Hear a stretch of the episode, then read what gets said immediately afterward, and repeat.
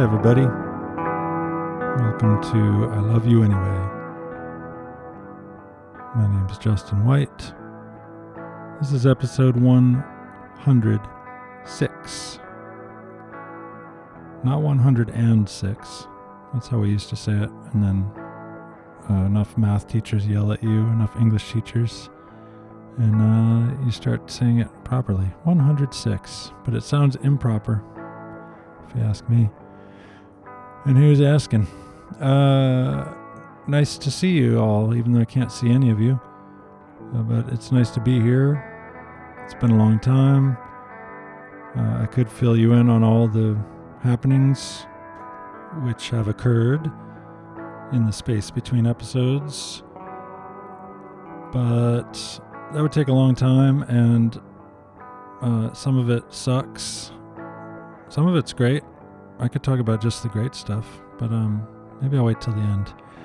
So instead, let's talk to my friend Ray Halliday, whom I have known for, I don't know, close to 30 years, I guess. But he's yet another one of my friends who I don't see often, and we've often hung out only in group settings and haven't had a lot of time to just sit and talk. So it was really nice to get to learn a little bit more about him and just sit face to face with a fellow lovely human and converse and exchange ideas and share our energetic vibrations. And I mean, we didn't make out or anything, so don't worry about that, but if we had, who cares? You care? If you do, that's weird. But we didn't. We just talked, and it was great. And I would like you now to listen to my friend Ray, who I now know a little better than I did before, and that makes me happy. So I will talk to you again at the end, and I hope you enjoy. I love you.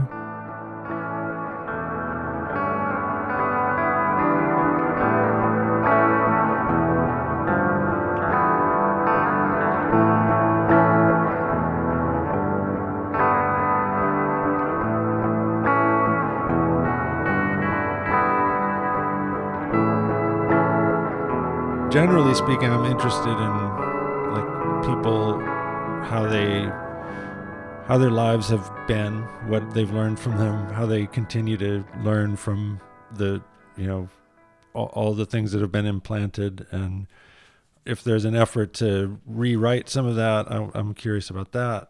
I like to know how we teach ourselves after we've stopped taking lessons from others, and So you're somebody I've always been interested in, just as a human spirit, just from the time I started seeing you around at shows and stuff in the early 90s. Yeah, I always remember that as being a little. I can tell Justin's interested. Oh yeah, in me as a human spirit. Yeah, yeah. Okay, that's good. Not in like the creepy stalker way, I hope. Well, you were, you were a kid back then, Yeah. 10 or 12, a tiny little hanging kid hanging around. Yeah. Right. Is that what it felt like when you... No, not at all. Not okay. At all. It's weird with a sibling thing, too. Yeah. Because I knew Eric not at all except for at Dave Fremont's wedding. Oh, that was the first time you met him? Or aware of him? And probably, we hung around for 10 minutes and laughed a little bit. Yeah. But to me, it was like from dusk till dawn. It was me and Eric White laughing. Nice. And, It may have been. I have memories like this, but when I reminisce, if I see the people again, they don't remember. Or It might not have happened. Well, I was at that wedding. Do you remember me? There was a kid there. This little tiny kid was running You were around. Tiny then. Yeah. I would assume you were there, but I don't think I was aware of you. Yeah. I made a very subtle impact. Yeah. It was... later on, and it had to do with my neighborhood a little bit. Uh-huh. I don't know if you were walking the dogs or whatever. You're doing stuff before, and you're doing music. I would see you around a lot, but it was also see each other where. Well, like at Danny's show, like the smallest show in the, what was it called? Oh, okay. Yeah, yeah. Things like that at the cafe and just house parties. People used to have house parties. Jason probably saw each other. I'd say it's Jason's. Did you live there too? I did, yeah, but it was originally Brad, Jason, and Pete. And Pete. In the Pete Castro Thomas. House, yeah. And I lived there. They call him Pete Thomas, right? Pete Tabla, yeah. But I just want to say, and I shouldn't say this on a thing because I should just say it to you privately. I think I gave him that name. Oh, really? I think so. Well, you can say that publicly. You should. No, because then I'll get calls, you know, Brad at 3 a.m. How dare you? He's like, I named him that. No, if you believe you originated that name, then you should take full credit. Yeah. Matt Stahl used to use the name that I gave him, Bourbon Le Monde. You gave him that name? Yeah. That's a bucket's name. That's awesome. Yeah, he actually adopted that entire persona for a bit, right? I think so. You know, Matt Stahl's he's been on here. We can talk about. I saw that two parts, right? Yeah. Because he's got a lot to give. Well, and because I wanted to have a whole bunch of Little My music, and talk about just the band. I'm such a out of all the, I stayed isolated a lot for certain reasons. So the parties and stuff, I'm probably 1 out of 10, and After shows we played, I would quickly pack up and leave. So all these interactions that happened and friendships that happened, I wasn't a part of it. I wasn't gathering people. I was just going home drinking or whatever. Mm-hmm. So it's strange because it's the theme now of my life is what I haven't done. And also, when I got here in California in 91, I was 28 or 29 or something. And I remember I started realizing that people were pulling away. From you? They were pulling away from me, but from me as a person who's growing or becoming something or doing something. Okay. I was meeting people, everybody, leading what I consider to be spectacular lives. Just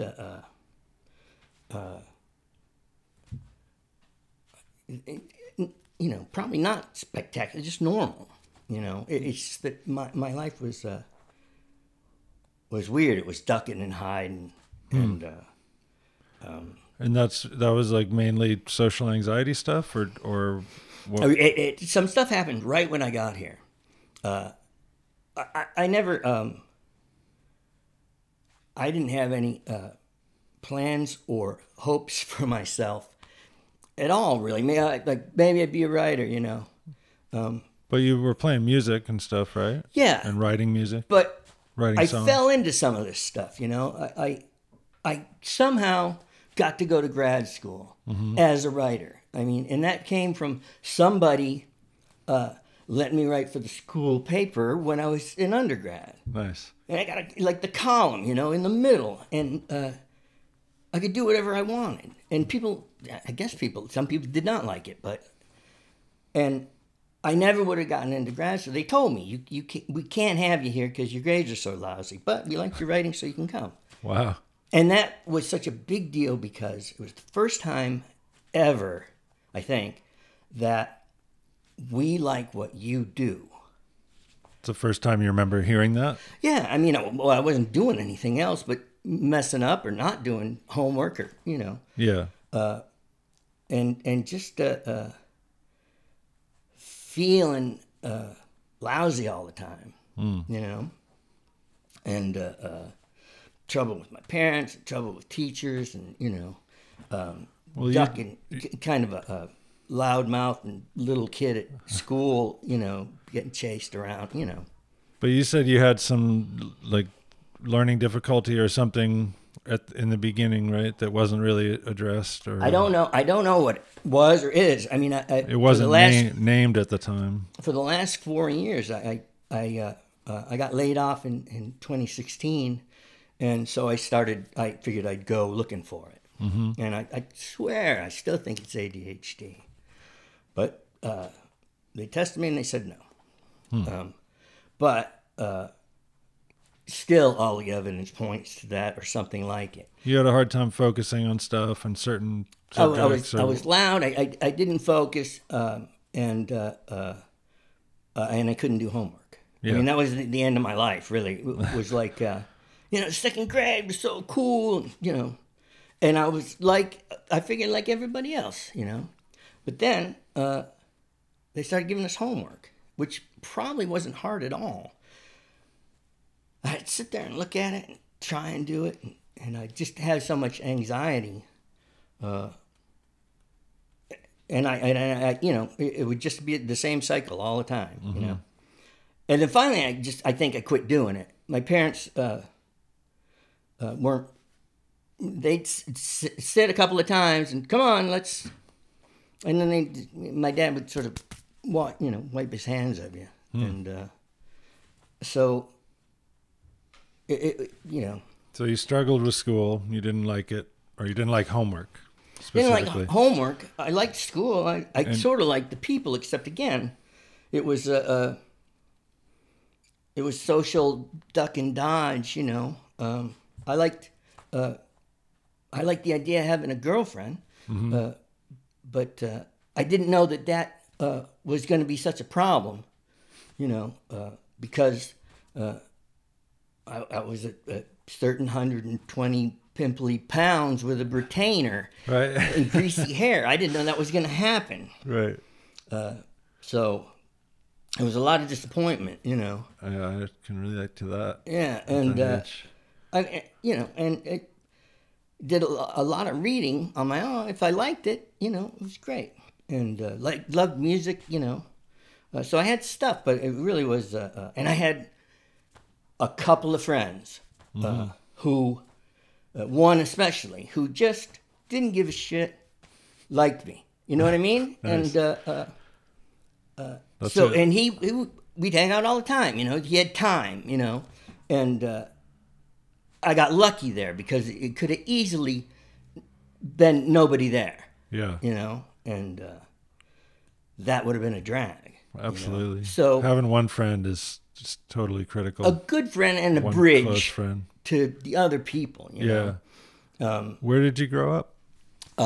Upstate New York, central New York, in Utica. Oh, okay. And can you put that? Stop doing that. I can actually hear it. Yeah. It's okay. I was crumpling some Kleenex. I just want them to know. I'll probably cut it. But yeah. Nothing weird. Stop doing that, right? He's got a lot of rules. Yeah, not too many, but just sound rules.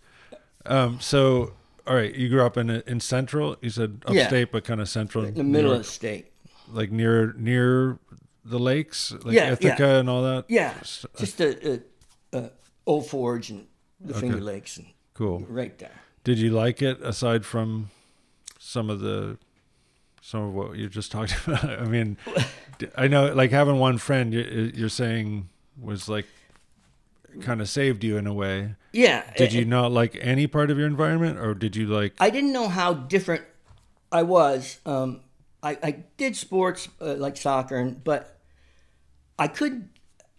And this is something I realize is any sort of game with rules that are more than two rules, I have trouble with. Okay. So, and physically, I was always sort of troublesome. But with soccer, if I could just get in front of it, and I did, and I goof around a lot, And I was also really small. I mean, I was short, and I didn't. I saw a picture recently of the soccer team, and there's the soccer team, and there's me. You're a little shrimp. Yeah. Were you fast? I was in that. If I'm not competing with anyone, I was fast. You know what I mean? Okay. It's that direct competition. I never seemed to be up against it. Mm-hmm. So I could have fun, and sometimes the coaches would like me. They'd put me in, and I hit. Kick it. I'd kick it. I know to kick it that way. Right. That's the rule. Don't use your hands. Right. But anything more sophisticated than that. And watching people do things, certain things would just open my eyes, like watching in Boston, watching some people play pinball one night. Mm-hmm. I didn't know people played pinball like that. And anyone who plays pinball like that. Like what? Like just that, like engaged? Like yeah, they know what's going on. Yeah.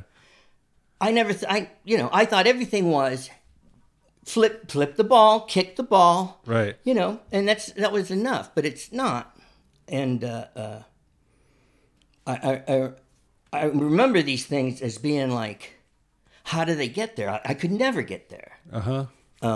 I have a couple friends here play pinball like that, and we'd go out and have some drinks. And I felt like I would have to go back 10 years and go, I can't do any school. Right. I'm not going to be eating or sleeping. I got to try and figure out this one pinball. I'm just going to practice pinball all day. Yeah. Yeah. So so that was your reaction to things in general? Like if somebody was skilled at something, you would just say like, oh, I could never do that? I was completely unaware of that growing up. Okay. I had blinders on because I was trying to talk my way through things. Mm-hmm. You know, it was... you just didn't know that people were like... They were telling me I was smart, and I was getting through school without doing homework, and unless I talked kind of fast and funny, I would get beat up. So, I mean, it was just obnoxious. Yeah. But... that became your operating mode. Yeah, and also, depression and being cynical and sarcastic. My dad had this sort of mantra about not messing with other people. Mm-hmm. Yeah, I didn't mind. And like in what way? Like just, not your business. Neighborhood people they had. Friends and parties, and my parents. He had a couple of friends, but other than that, he didn't want to talk to the neighbors, and he didn't want to. And my mom was like that too, Oh right, you said they're sort of an island unto themselves. They weren't. We weren't Catholic. Mm-hmm. We weren't Polish or Italian. We didn't have a huge family. Mm-hmm. We didn't go camping. Which I would have loved, I think I would have liked to. Sometimes I would get taken with another family. Right. But it was just like, again, the skill level, I did some sports just because I, wanted to be with some kids or whatever. Yeah. But I didn't excel at anything. And I don't know, passed down, my dad played baseball, and so I'm playing baseball. Yeah. My uncles, were going to, they used to have graduation parties, which was weird, and kids would get a lot of money. Right. And I didn't have any, we just didn't have it, Yeah. So it was, it didn't feel, I don't know, I wasn't feeling it like I feel it now. What do you mean? The isolation or the just or the just how strange it was, okay, and how unfortunate I think it was for me. You see it more in retrospect than you did at the time. Is that what you mean? At the time, you're just trying to get along. Yeah, But you felt isolated. Yeah, although maybe I took it as we were cooler. We didn't. That was sort of the flavor that it had coming from and this sort parents? Of cliched sports jocks or not sophisticated thinkers, which is untrue. And then the idea of learning to compete, I think now is very valuable, since every time I find myself stepped up to it in some way, I step right back. I don't think you shy away from any kind of competition? Or? I don't think I have it anymore. But mean, and I don't know where I would have it. But I even in games, chess or cards or you know, we used to play board games at the at coffee shop when I first got here. Game of Life. Yeah. I, the idea of winning to me, one, never seemed like a possibility. And two, I just was there to do something else. You know, play or talk. Okay. But I was hanging out with Danny, and she was playing a game. They focused on the win. Yeah. Last time I played Scrabble with her, she said before we started, if I use all my tiles on the first thing, is there an extra point thing? Oh my God. I said yes. And she did it the first time. The very first one, the bingo. That's amazing. How can that be? It's not fair. Yeah. And I realized some other things. I can't throw a ball. Mm-hmm. I mean, I can't throw a ball. That's okay. It's not okay. Because if I'm walking by a tennis court and a ball comes over, now people are going to know. Oh, I see. You know? So have you lived a certain part of your life in fear of people finding shit out about, Has that become a part of your identifying? I lived a big part of my life wanting to conquer my fear of playing softball. Mm-hmm. In New Hampshire, I would once want to go out and play. I could hit it, you know. Catching it, I could do it. But it was awkward, and it was theatrical, and it just didn't look right. And to not be comfortable with yourself that way, I thought, this year I'm going to figure it out. But I finally gave up on it. And I don't like that, you know? Yeah. Do you find... I mean... Would you still there's some stuff that just becomes less important over time, right? And you're just well, fuck it. It doesn't matter if I never do that. But are there some things that you're just going to continually think about and wish that you had done? Well, I mean, what happens is it becomes a gap. Now I feel like I'm all gap. Because people are toning down now. What do you mean? They're on my knees pretty bad. I've been playing soccer for 20 years. I'm going to kind of give it up. Okay. I got a family now, back on and we're doing that, you know. Yeah. So you're not being pressured to perform in those kinds of ways. Nobody gets, you know. Yeah, everybody's got some kind of issue with their body. But yeah, but if, you know, there's no... as a kid, sometimes my friends would bring me along. You know, you're coming, and that's it. Da, da, da. And I was lucky to have that. You know? Yeah. But nobody's gonna. Yeah, you know, you don't want to go. Yeah. Well, that's the thing about when you become an adult and you still have that nature to sort of default to your own, just being on your own and doing your own thing. People will forget about you. I can go months without any contact, and I start to wonder, is anybody even thinking about I saw, I had some very specific things happen to me where I was concerned about trusting my own memories or my own intuition. Mm-hmm. An example, and I'll say this because my parents have passed. And also, I didn't think this was so bad, but some of my friends said it was a very bad thing. So okay. I'll tell it to you. I was about 30 or so, and I would talking to my parents about my dad hitting me with the belt, you know. Mm. And you were confronting them about not confronting. Just brought it up. Part of my life, you know. Okay. I don't remember much of it. You know, I don't think it happened that much. To them about it though? Yeah, it was a conversation we were having, casual thing. There was I wasn't mad about it or whatever. Okay. You know, like I say, it wasn't a big thing, but I do sort of remember it. Right. My mom getting real upset, and because I was saying my dad hit me with the belt, she said she gritted her teeth. He said, "Your father never hit you with the belt." She said, "What he would do? He would take it off." And that was it for you. Mm. That was enough. So years later, after my mom had passed, my sister tells me about, your mom said your dad never beat you with the belt. Yeah. My mom beat me with the belt.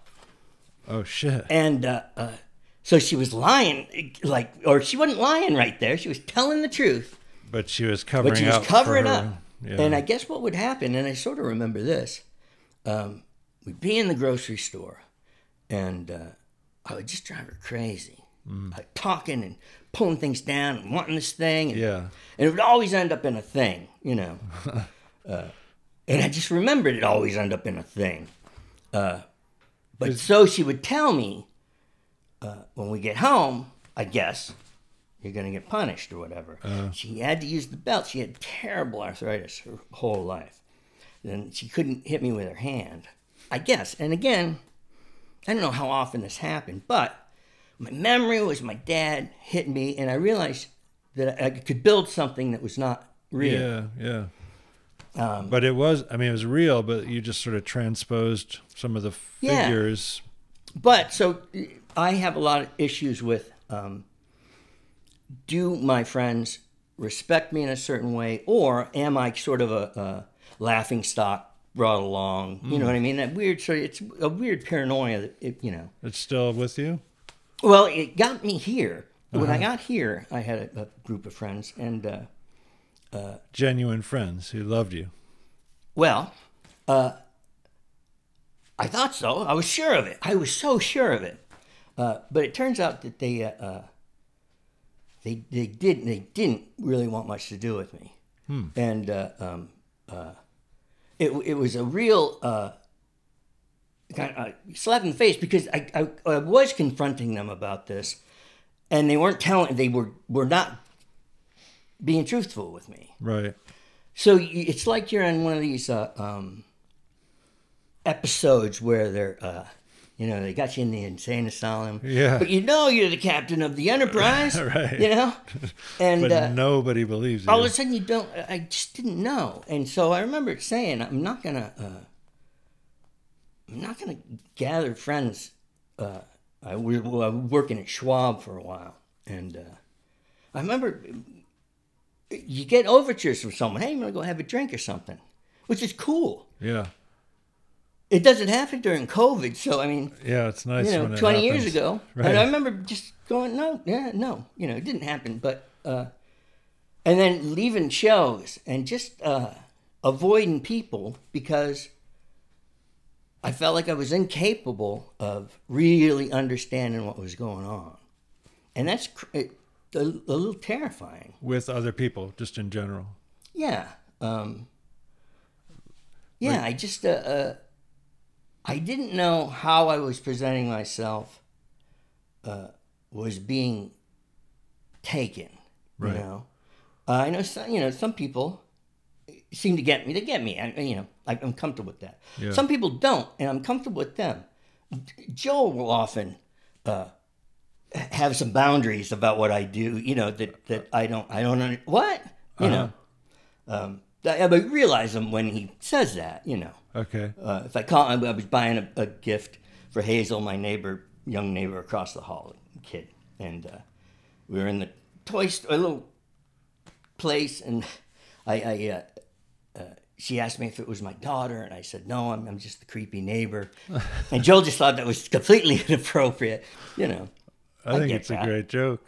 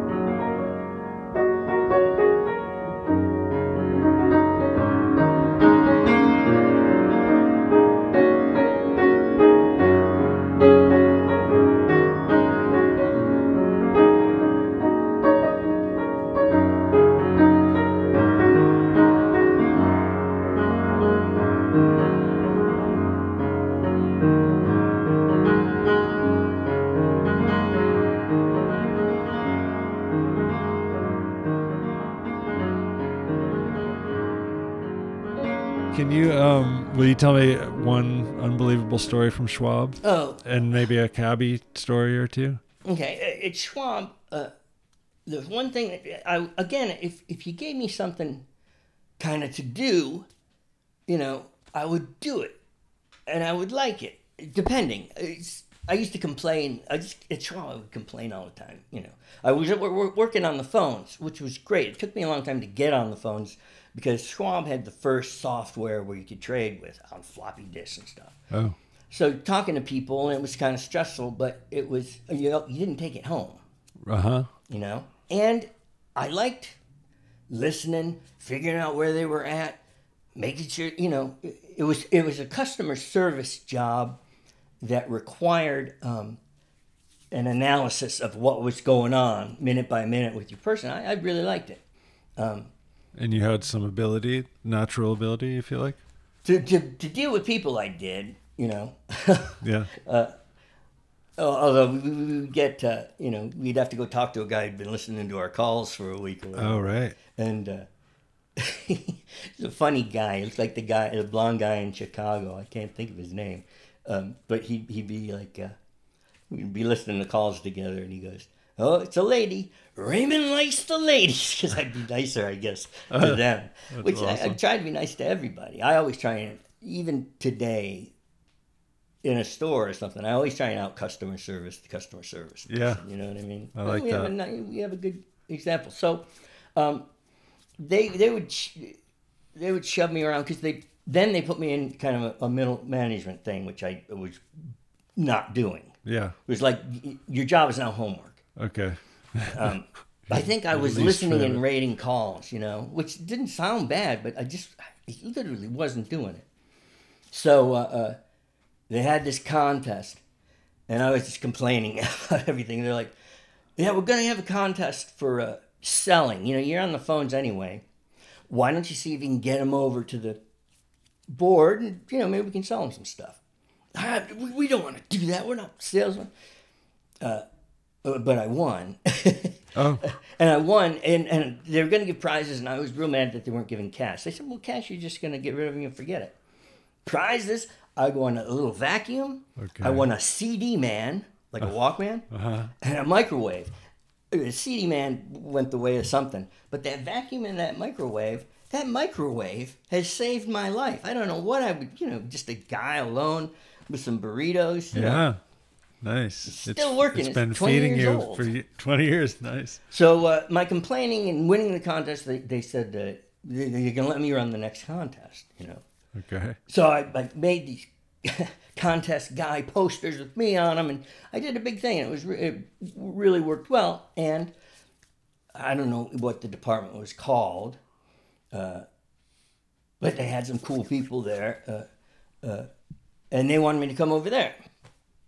So I go to the VP in my department, and she says, no, you know, we can't let you go. Because these people here will think of it as a promotion. Oh. And they wouldn't, a lateral move, but they wouldn't let me do it because they didn't want anyone to think that they gave me a promotion. Wow. Just, I mean, it's sort of weird, devastating stuff. Like, what kind of snarl is that? Yeah. You know, but I mean, I got it, you know, I was goofing, I was not. Is it because they like you were not upgradable? Like people, the perception was that you weren't someone who could be or was worthy of being promoted? I gotta tell you one thing I did for the longest time, buying clothes, they casual whatever, right? But I was not business casual. I don't know what I was wearing. If I saw a picture of it, it would be something. I had long, bald hair and weird German glasses. I mean, I looked strange, and they didn't like it. Okay. Did they tell you they didn't like it? Only like once or twice.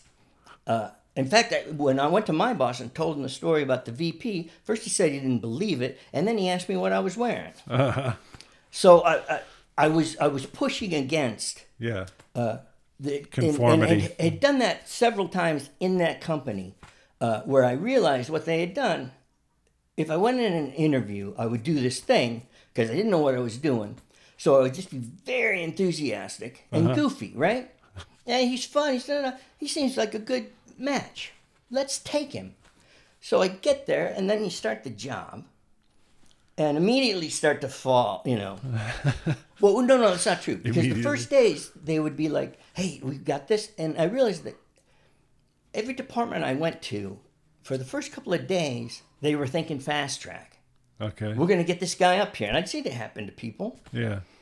And then it would just be a burn, a disappointment.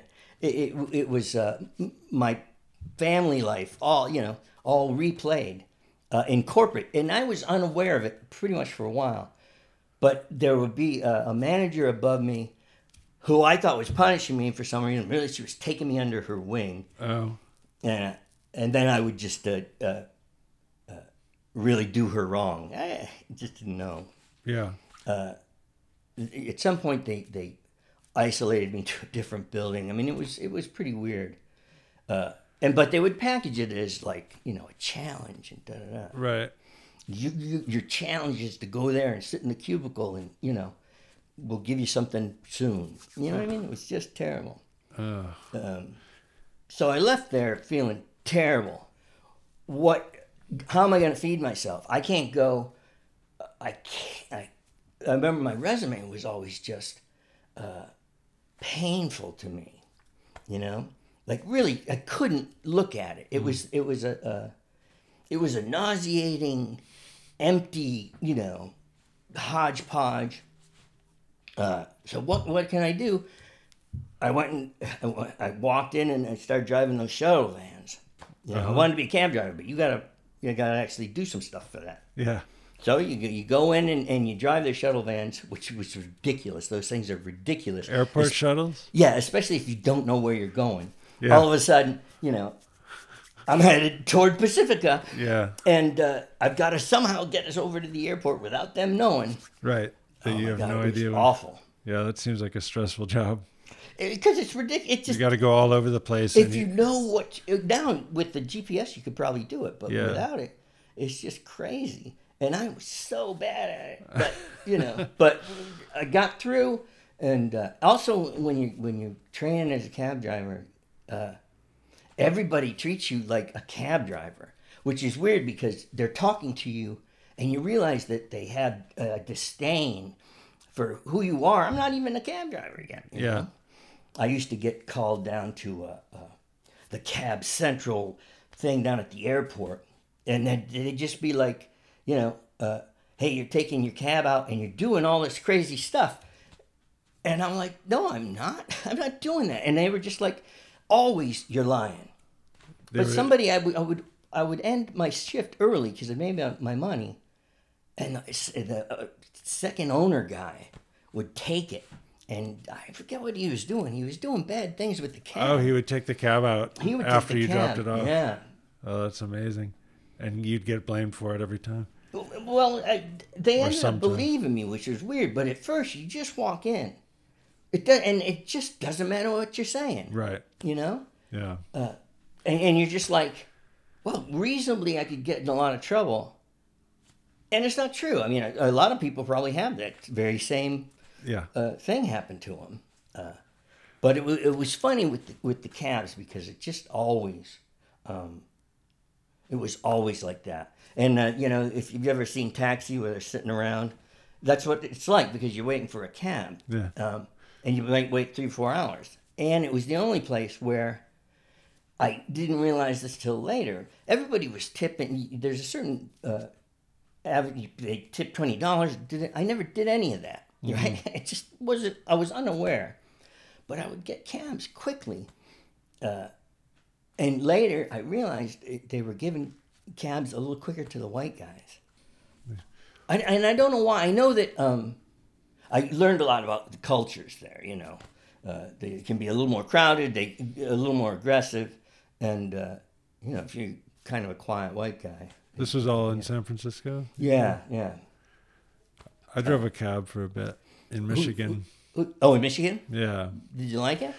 I did. I did it. Knowing that it was going to be a short-term thing, and I enjoyed it very much. Yeah. And actually as much as any job I've had, maybe, but there are aspects of it that sucked, and the culture was just like you're talking about, and it was a family-owned business, and they played favorites like to each of the, you know, the in-laws that worked there, and the everybody got the good runs, and then you'd be handed, once in a while you'd get something, oh, you're going to the airport, that's a good run, and then you'd be like picking up crumbs the rest of the time.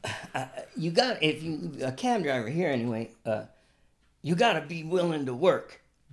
And what's weird about it is you're kind of making your money as you go. You know, when you start in debt about $100, and once you build that up, your first thing, and now it's like, you know, maybe you'll get the bars or whatever, but you might not get anything for yourself or whatever. You know? Yeah, you might work the whole night and walk with nothing. I would make enough money to come back the next day and do that. Some guys were funny. They would take the cab.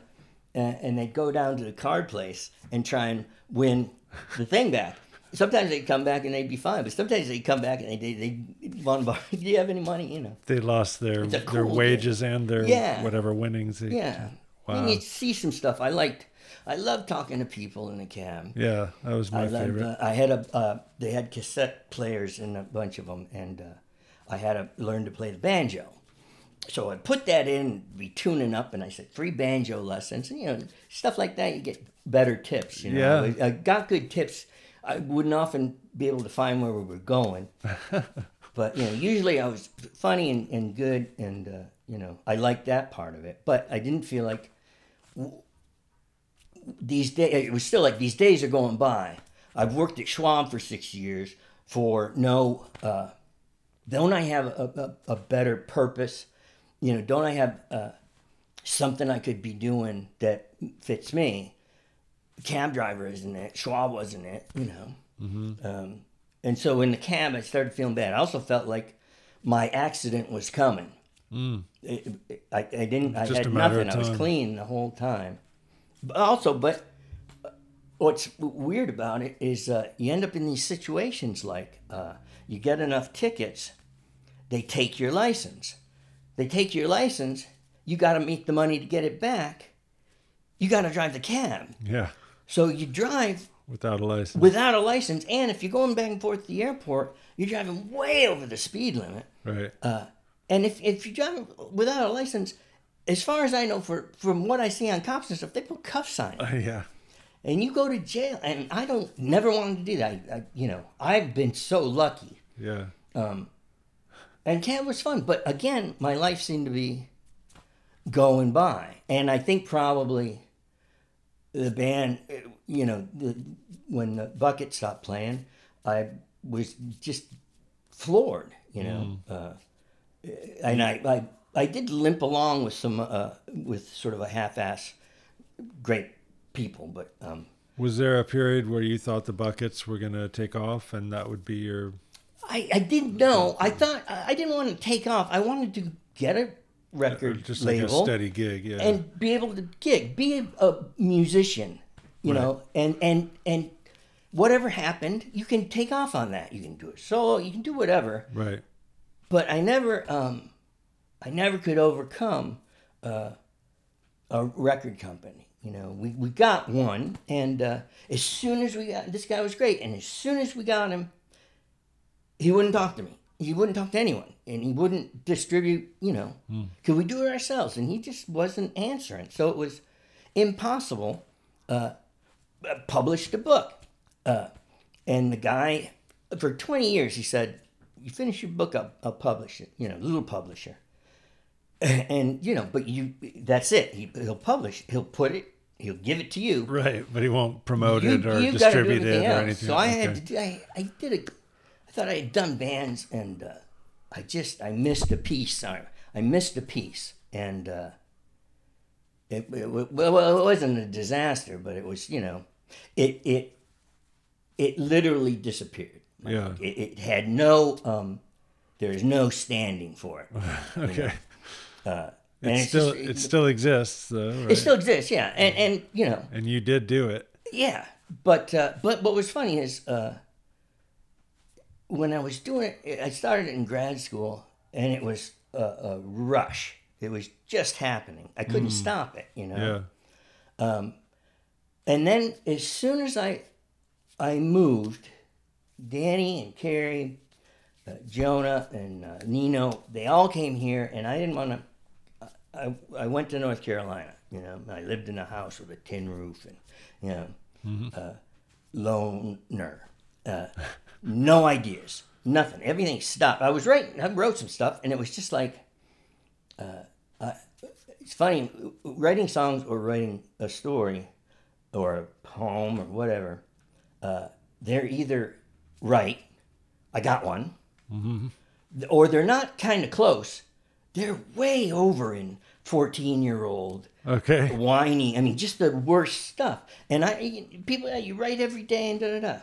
So I wrote every day for 10 years. And if it's just crap, sometimes you got to stop. I think you got to stop doing it because the reflection is just killing you. Do you feel like it was all crap, or do you feel, really? If there was an idea in there, I feel like I have the ability to recognize it and to pull it out, you know. And it's just, and I don't know why. I thought that with when the bucket stopped, but I started another band and I got some songs, you know. So I feel like I have the ability. But the disappointment of I'm 50 and we got a band, we made a nice record with some great sounds on it and a unique voice, you know.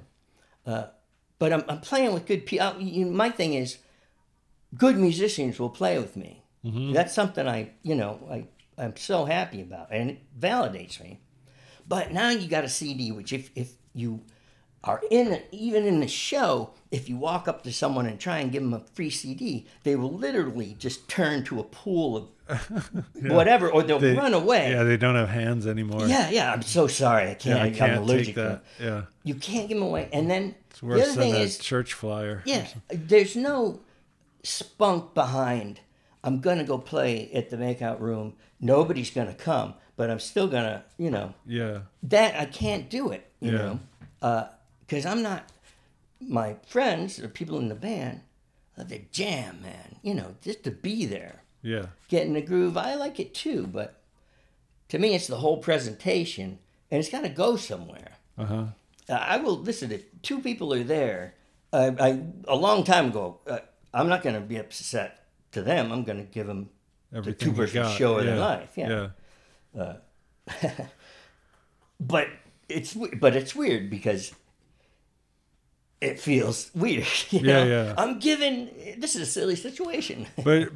So does that mean it's the stuff you're producing is less worthwhile if there aren't more people there to witness it, or can it be worthwhile just in doing it? Like, is it? You know, you want that. Listen, you're right. It is. I'm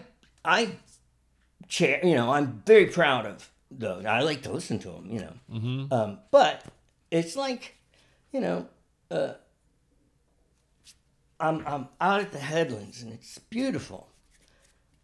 But if I can't sort of express it to somebody, I don't get a lot of input when it's just me. I need output. Because I want to describe something. I want to, take it apart and talk about it. You know, I want to figure it out intellectually with someone else. And so, if there's no audience, you know, if there's no conversation, like with the book, all I wanted was to someone who didn't know me to rate it, to review it, to talk about it. Yeah. It didn't happen. But where, you know, where is my place in the world? Here's my feelers, you know, here's my tests, you know. But when you can't get it, that's a sad thing. It doesn't make you stop working. Well, it might a little bit. But... you're not, and when you're 20, you go, okay, we're going to start playing, we're going to do that. I can't do that every night. My band people can, you know. Melanie, we would be way out in the in Richmond, right? So if she comes, you got to come over the bridge and get to San Francisco and then go way out. And she, you know, we'd be sitting there at 7 o'clock out at Mike's place, and we'd call Mel. Hey, Mel, oh, I'll be right there. She, you know, she takes up and go. You know, she never will not. Wow, and that's been true for three decades or something, man. Yeah, she loves it. Yeah, some people can do it. Yeah, and listen. I don't think I would like it without her. The harmony singing is what I like, and either her or Carrie or both of them. That they spent their time with me. You know, I got the other side too, where I feel really grateful. So lucky with all the stuff I've explained to you about feeling blank and not capable. I somehow got in a good group, you know, interesting people, you know. I look up to them. I'm envious of them, you know. But what would it take for you to feel a part of them, or what would it? A skill that I advanced with. You know what I mean? If I felt like I'm getting better at this, you know, snowboarding, you know, I stop, you know. I've always stopped, you know. Well, when you were talking about being somewhere beautiful and not being able to really, you know, incorporate the joy or the whatever the beauty, the presence of the moment without there being someone else, I started wondering about like photography or painting or something that you could.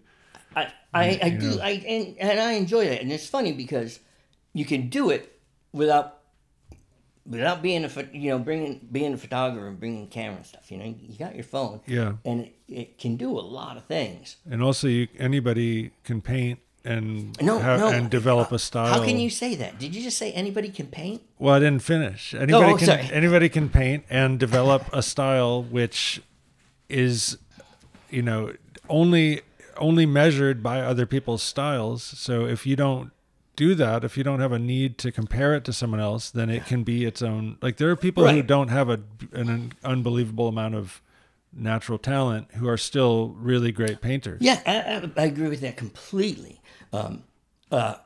It's funny with painting. I, except for the piano is my. It's the wall. You know what I mean? The piano is a Rubik's Cube. Every day, it haunts me, and you can't do it. But what were you saying? What was your thing? Painting. Yeah.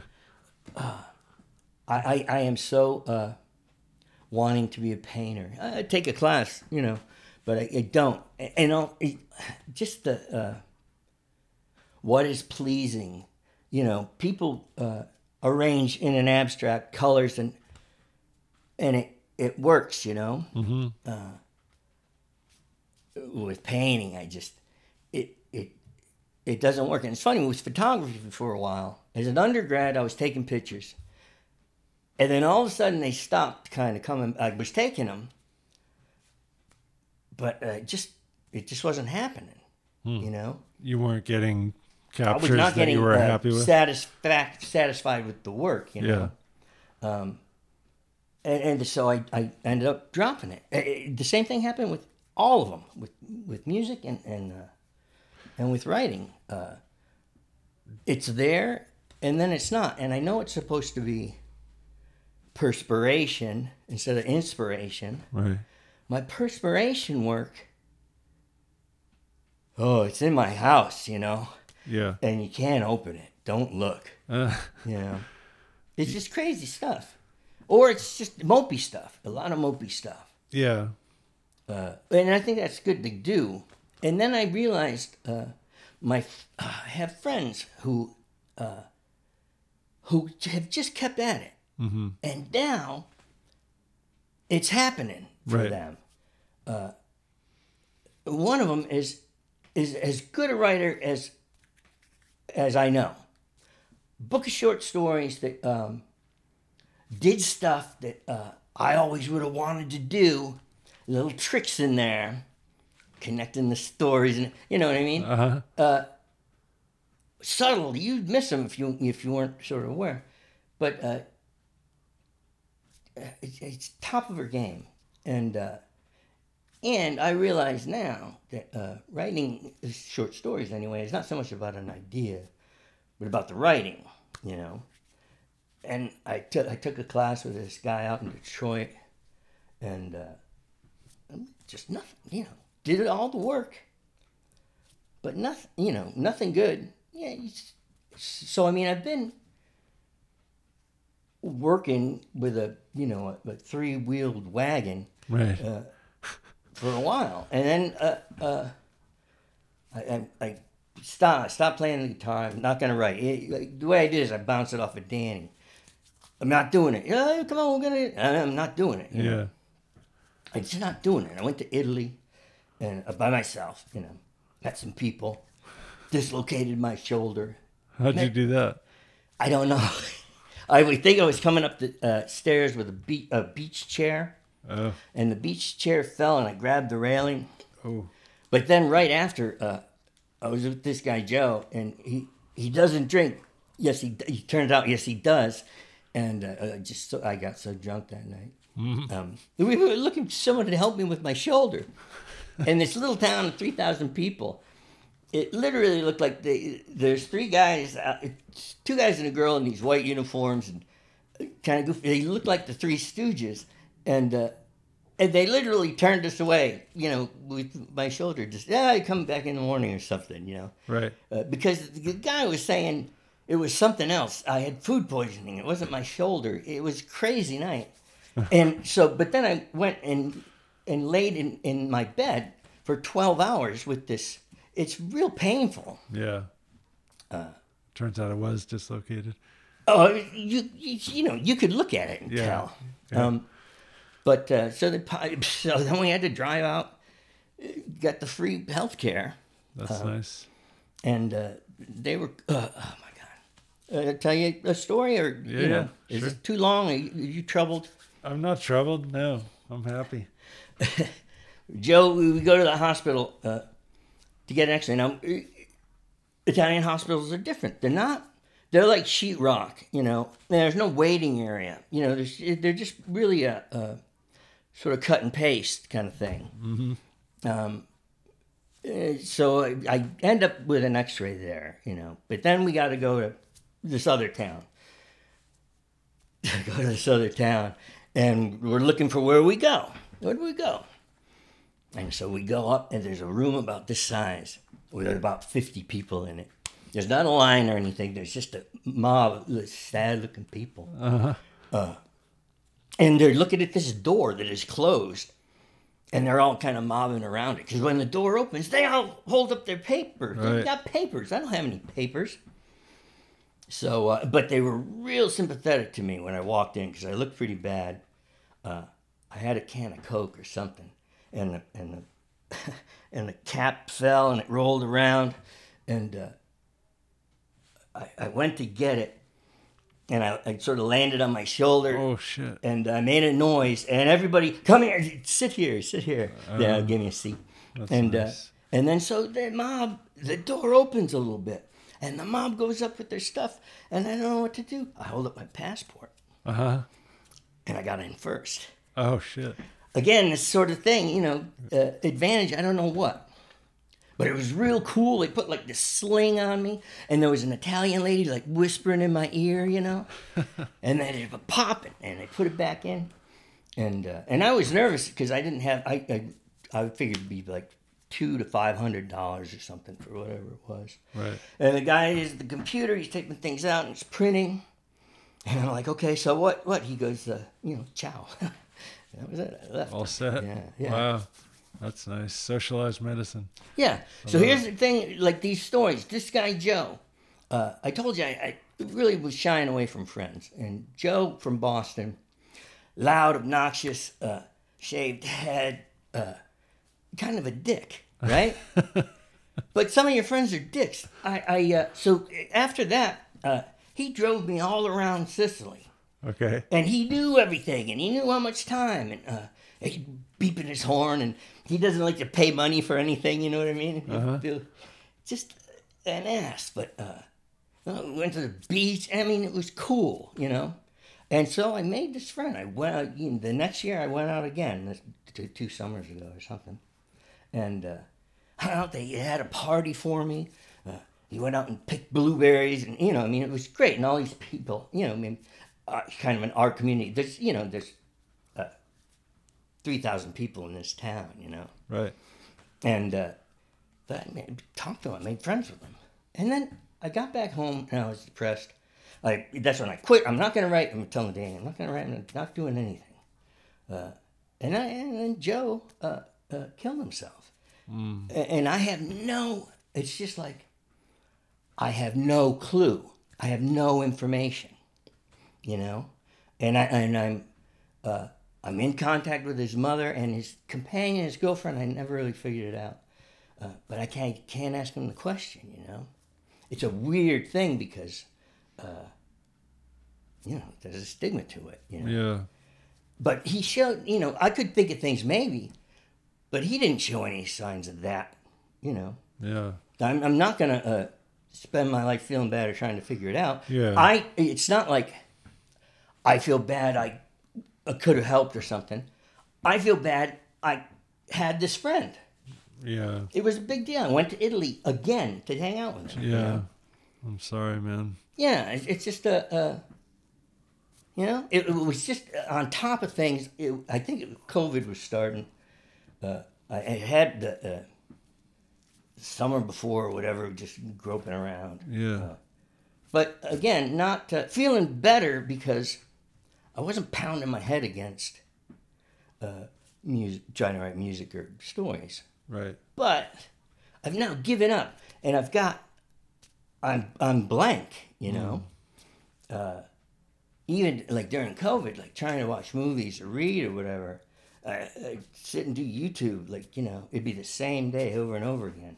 Mm. That orange day, I was like, oh man, what a world. Yeah, that was a crazy day. I'm so, you know, I'm sorry it was fires, but there was a feeling to it. In the morning when the light came in, I don't know if it was orange yet or not, but it was so, where are we? It was, talk to my cat. At 8 a.m. it was still dark. And, yeah. And then it started to get orange. Yeah. It was a really weird day. All day. And go out, nobody would be out. You know, yeah. Nobody was out there. I was up on the roof, and I was like, you know, I don't want anyone to die, but if they go away, I could live this solitary life with the cat, and we could roam, you know. Yeah, yeah. I don't know. Like all the good apocalyptic aftermath movies. Yeah.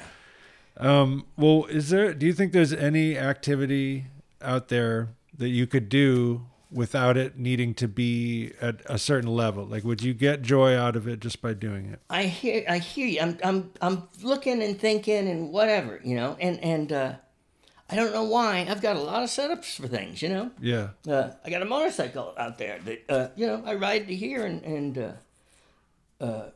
it doesn't, it brings me the same joy as sitting in the loft.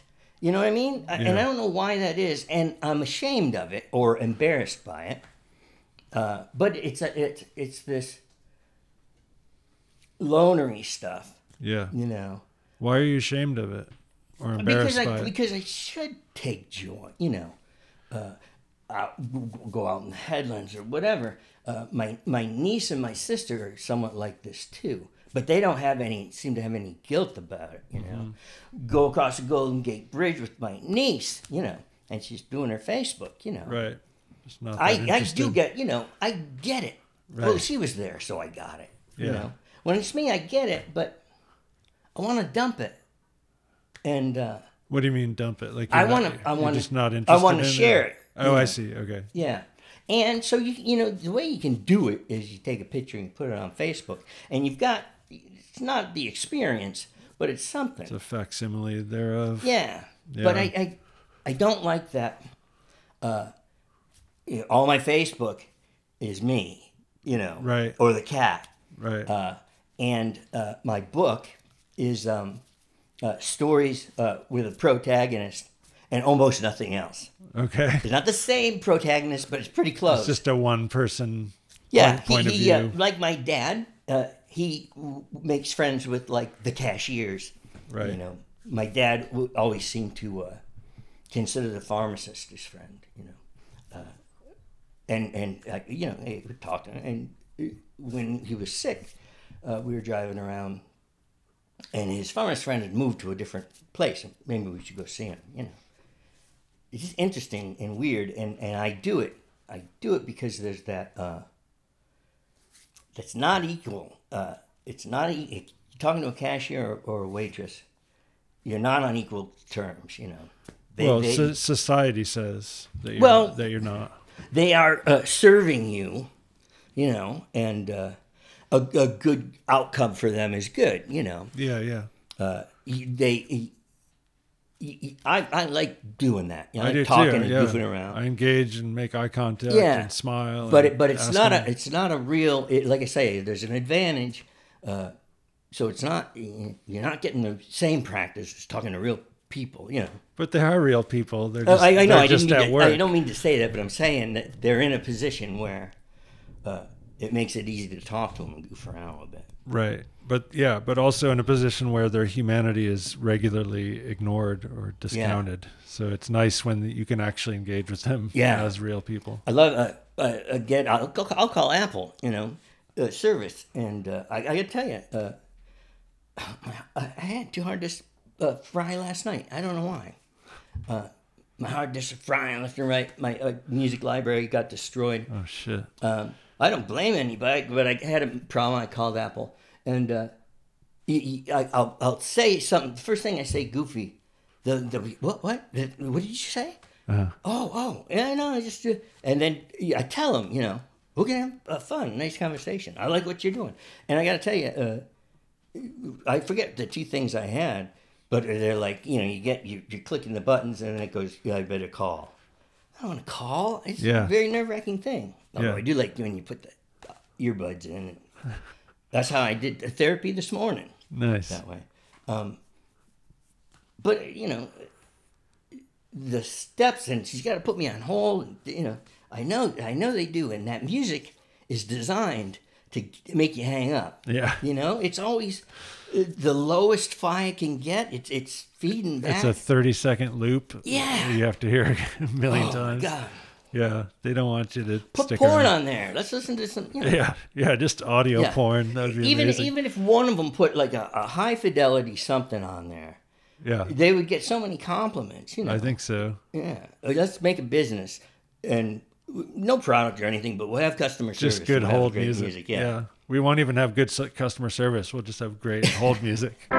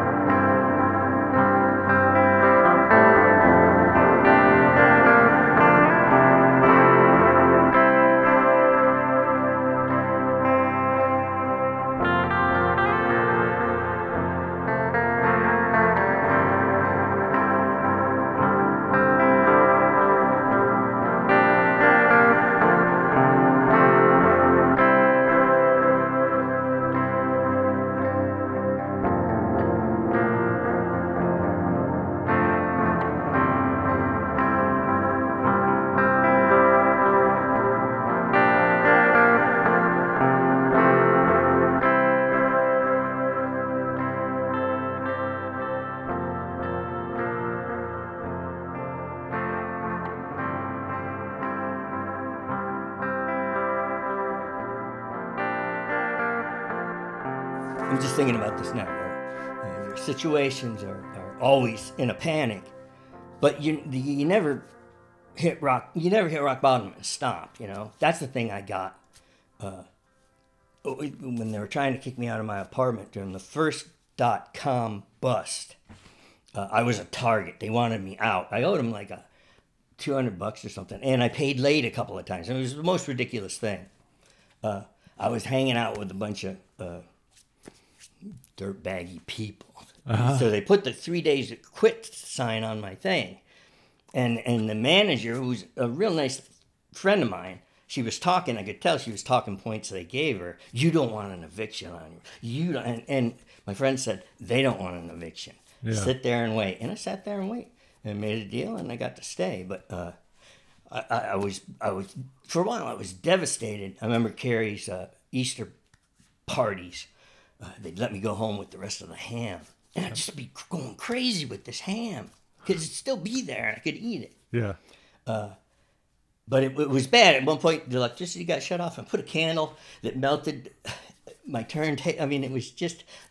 You have a point where you go, if I end up homeless, that's it. You know, you'll just burst into pieces and that's all. You're done. Right. But I got pretty close. I thought the electricity would be a pretty bad one.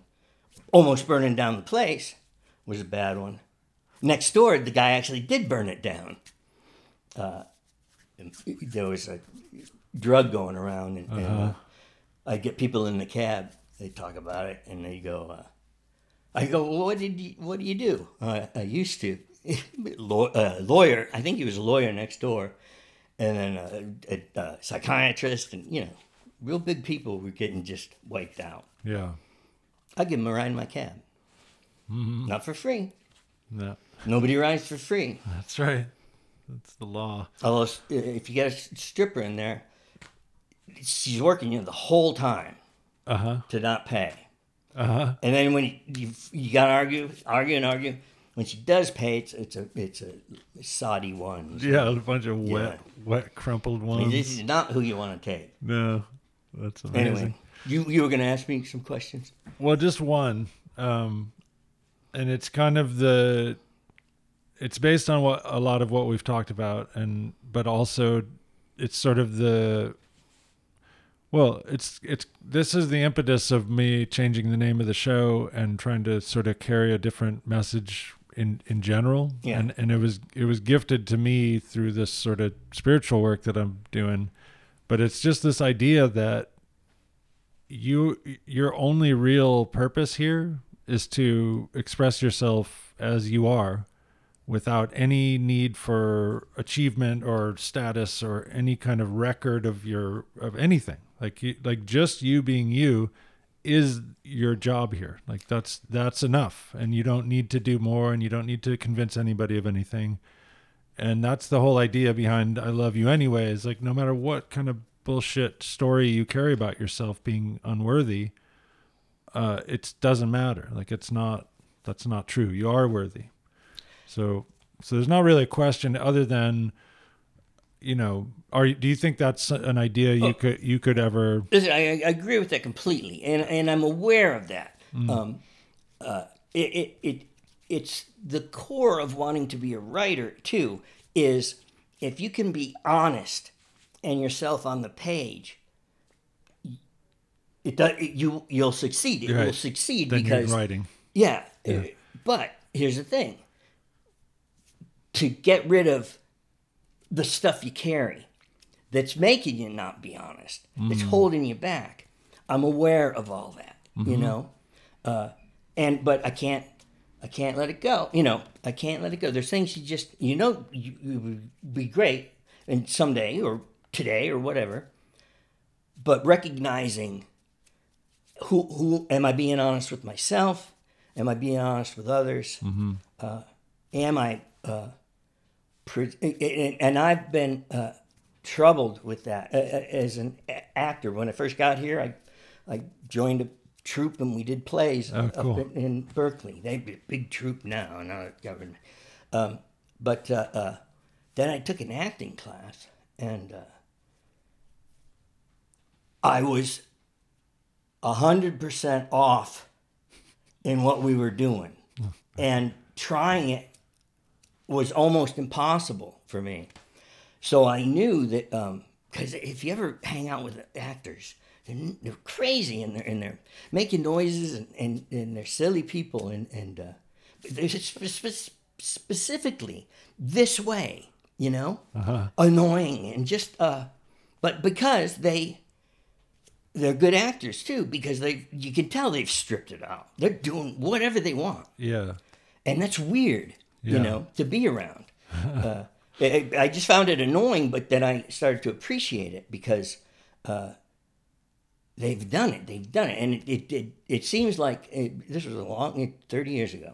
So they were young people. It's doable, you know, and it doesn't seem hard because, they did it. You know what I mean? Yeah, I do. But also I think that some people, not just actors, but some people are sort of performative in their, like, having gotten it, you know? Absolutely. Right. And so I think there are people who can put it on pretty, they can convince you that they do have their shit together, but they're going through the same stuff that you are, the same self-judgment and you know, analyzing every moment. And did I say the right thing? Am I going to, you know, I think people are doing that just as a rule because that's how people's brains work. And some people have been more accepted than others into their society or their own little community or their family or whatever. And the people who've had less of that acceptance are the ones who really struggle with just generalized interactions with other people because you're always living in this fear that you're going to be. You need to seek their approval, and you're probably not going to get it. And I just want to say, I have with certain people, you know, individuals.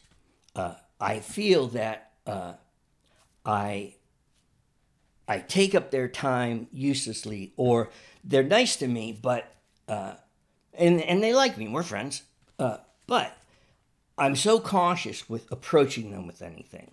And for example, someone I know was in a very bad situation, and I felt like I could help, you know, but it very timidly I approached her and I sent some stuff, and I'm glad I did because we do have a thing now, and I am able to support her and help her. I think, you know, that's texting, you know, and.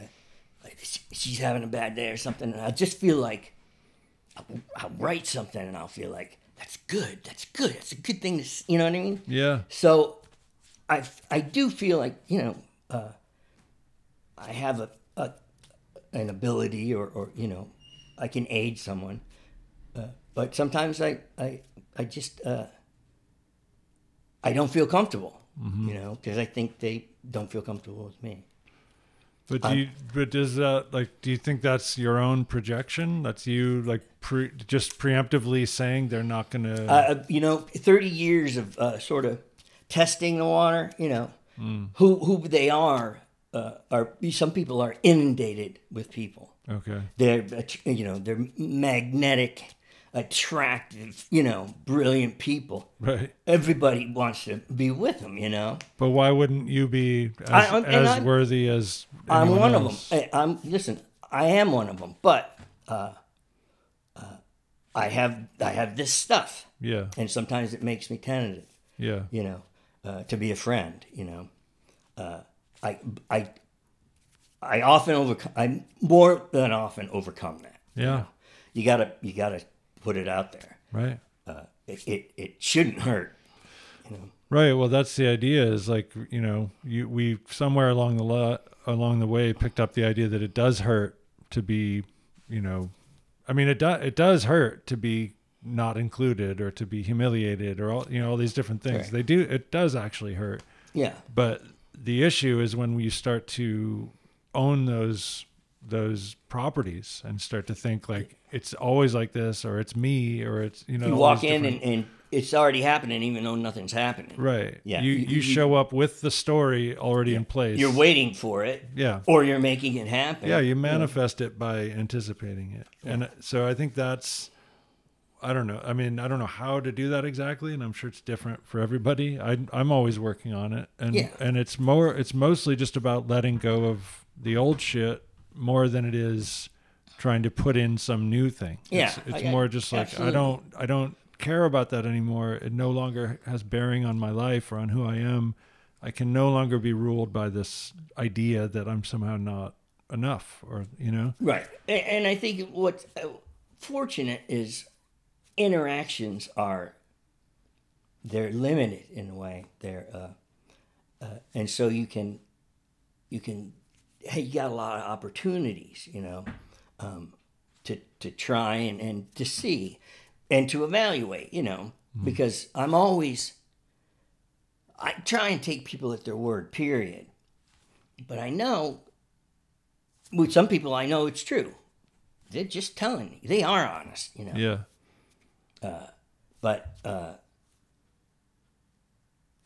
I don't know if I ever, I am concerned if I ever am. In acting class, you're supposed to just, you know, you get someone says something to you and you just go back with whatever, right? I get something said to me, I've got 15 things that's got to go through first before it gets sent out. And I couldn't, it was so obvious to me. The pause, you know, the lag time when I was responding. Because you were editing before speaking. Yeah. In 100 different ways.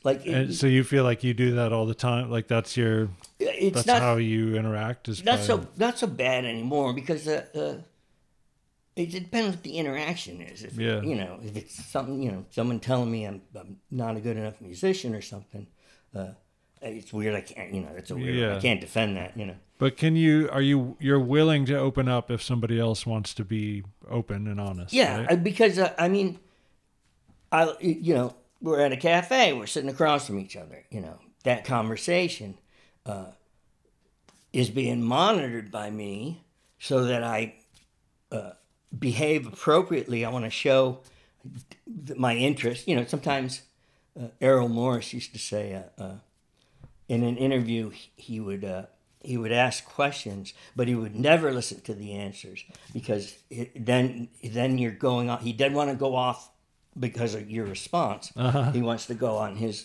thing, which is interesting, you know. Yeah, just ignoring the other person's input. Not, he's been doing this for years, and has to go back and look at what they said. Yeah. So you feel like you're maybe being false because you're censoring yourself, like whatever your initial impulse might have been, you feel like you have to put it through the societal filter. I mean, sometimes if I feel something is, you know, you're giving me a load of crap. Mm-hmm. Long time ago, you know, my instinct would be to, you know, knock you a little bit or just give you you're full of shit. Yeah, or just repeat back the ridiculous thing you said. Right. You know, you know, a bad place to do this kind of stuff is Twitter. Uh-huh. You know. Because I follow all the, you know, the right side guys. And then I just put these awful little, snarly little things. You know, I don't like to do it. I do like to repeat back, you know, are you saying, you know, where it doesn't make sense, you know. Right. That's an exercise I think is good. Yeah. Again, these are mean things. Someone's having a hard time with their marriage and you're in a cafe. I feel capable, you know, because I have the desire to make help happen or you know, bring some positivity, you know, whatever is needed. I feel like I clear up at that moment, and you know, not all the time, but sometimes I pull it off. Well, so that. I think it might help you to, or people in general, to view that very thing that you just described as you being of service to humanity, because that's what that is. Like even in those little exchanges that are often overlooked or not acknowledged as having meaning, you can create so much like positive energy and momentum in a person's life or in your own life by having that. You're actually being of service just by talking to someone and acknowledging their humanity. When I get in a lift, it's positive ride day. Yeah. I had a guy, he's a big guy, kid, you know, 20, kind of a punky haircut or whatever, driving. And I'm talking about just seeing positive instead of negative. We go positive, you know, drop the negative. At one point he goes, "You're the coolest guy I've ever had in my car." Nice. And I got to tell you, I felt like it, you know. Well, that's good. Yeah.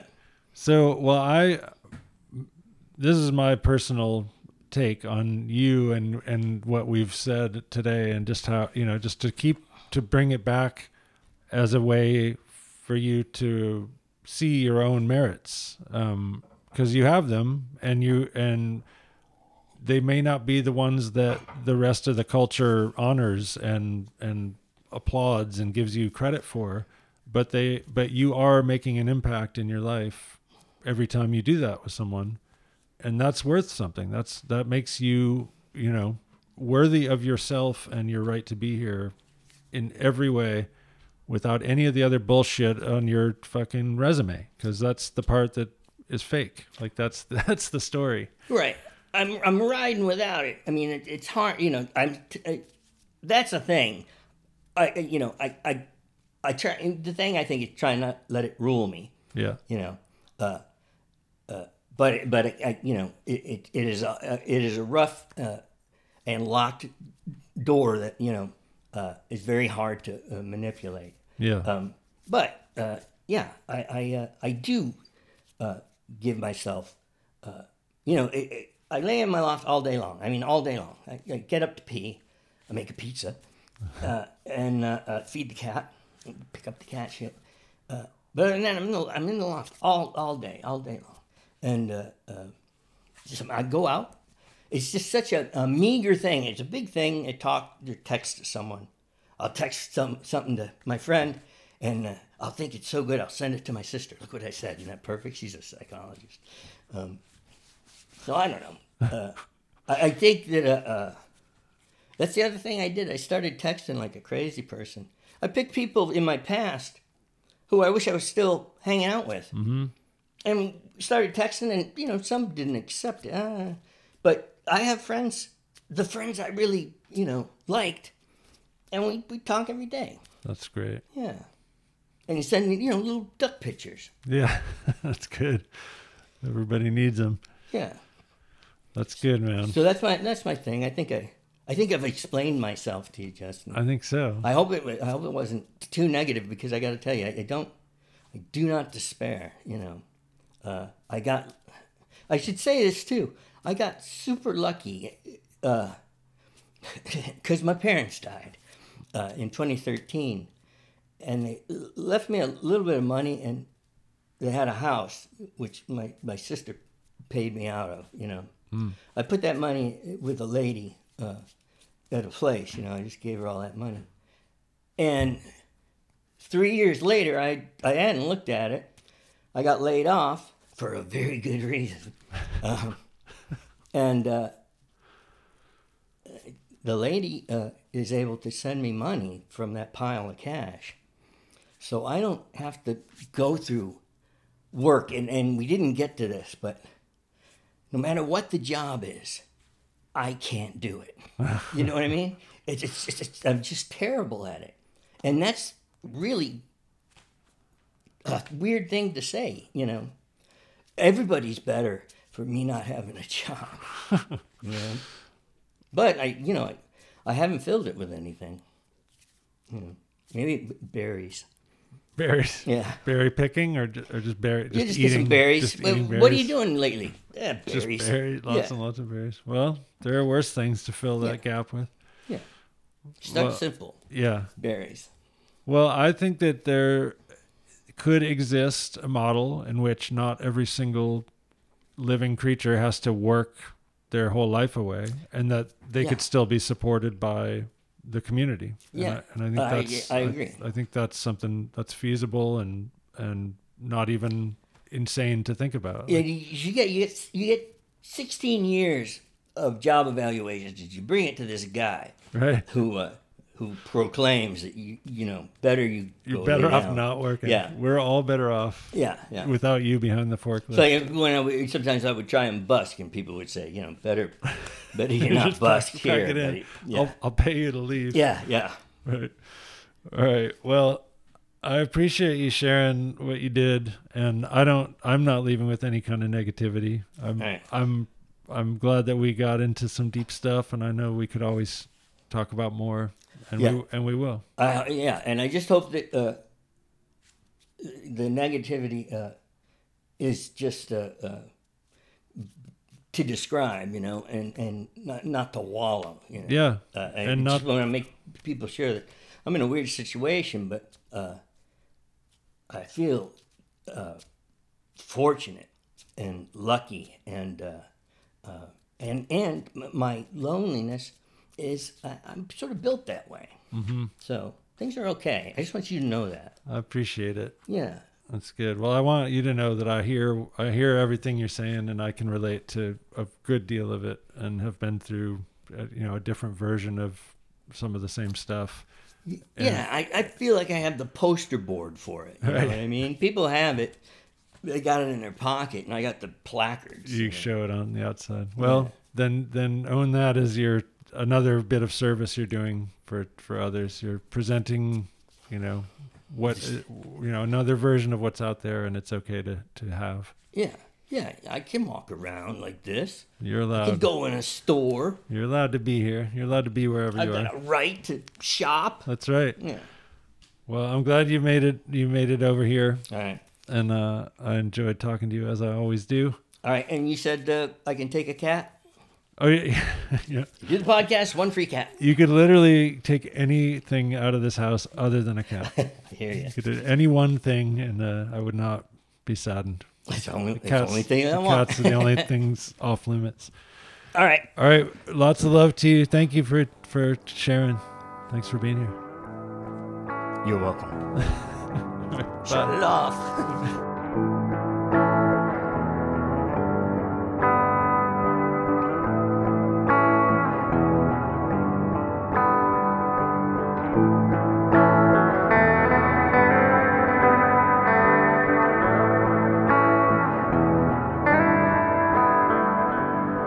Thanks for listening, everybody. That was my friend Ray Halliday. I hope you enjoyed listening. I know I enjoyed listening and talking. Ray has a collection of stories entitled The Kid That Even the Dogs Didn't Like, and it's hard to find. If you're able to find it, I implore you to read it. I have not yet read it, but I'm going to get a copy from Ray soon, and I'll read it, and then I won't be able to tell you about how it was, but try to find it if you can. And if you can't, then call me up and ask me how it was. So, thank you, Ray. It's great to talk to you. Let's hang out soon. And this is a podcast that I used to do weekly, once upon a time. And then the shit hit the fan. Lots of shit hit lots of fans, actually. And I'm still doing it, but, I had to save my business from being flattened by the lockdown. And had to send my kid off to college, which is unbelievable still. I had to heal my body from numerous injuries, and I'm still doing that, but I'm still doing this too. So please bear with me when there's a long gap between episodes. I'm trying to make that gap smaller as I get things back in order. But, life is pretty good. It's pretty bad too, but it's pretty good if you can keep your outlook up and positive. And that's what I'm trying to do. So if you want to support the show, you can do so at patreon.com/I Love You Anyway. And there you will find a few different tiers, levels, at which you can make a pledge.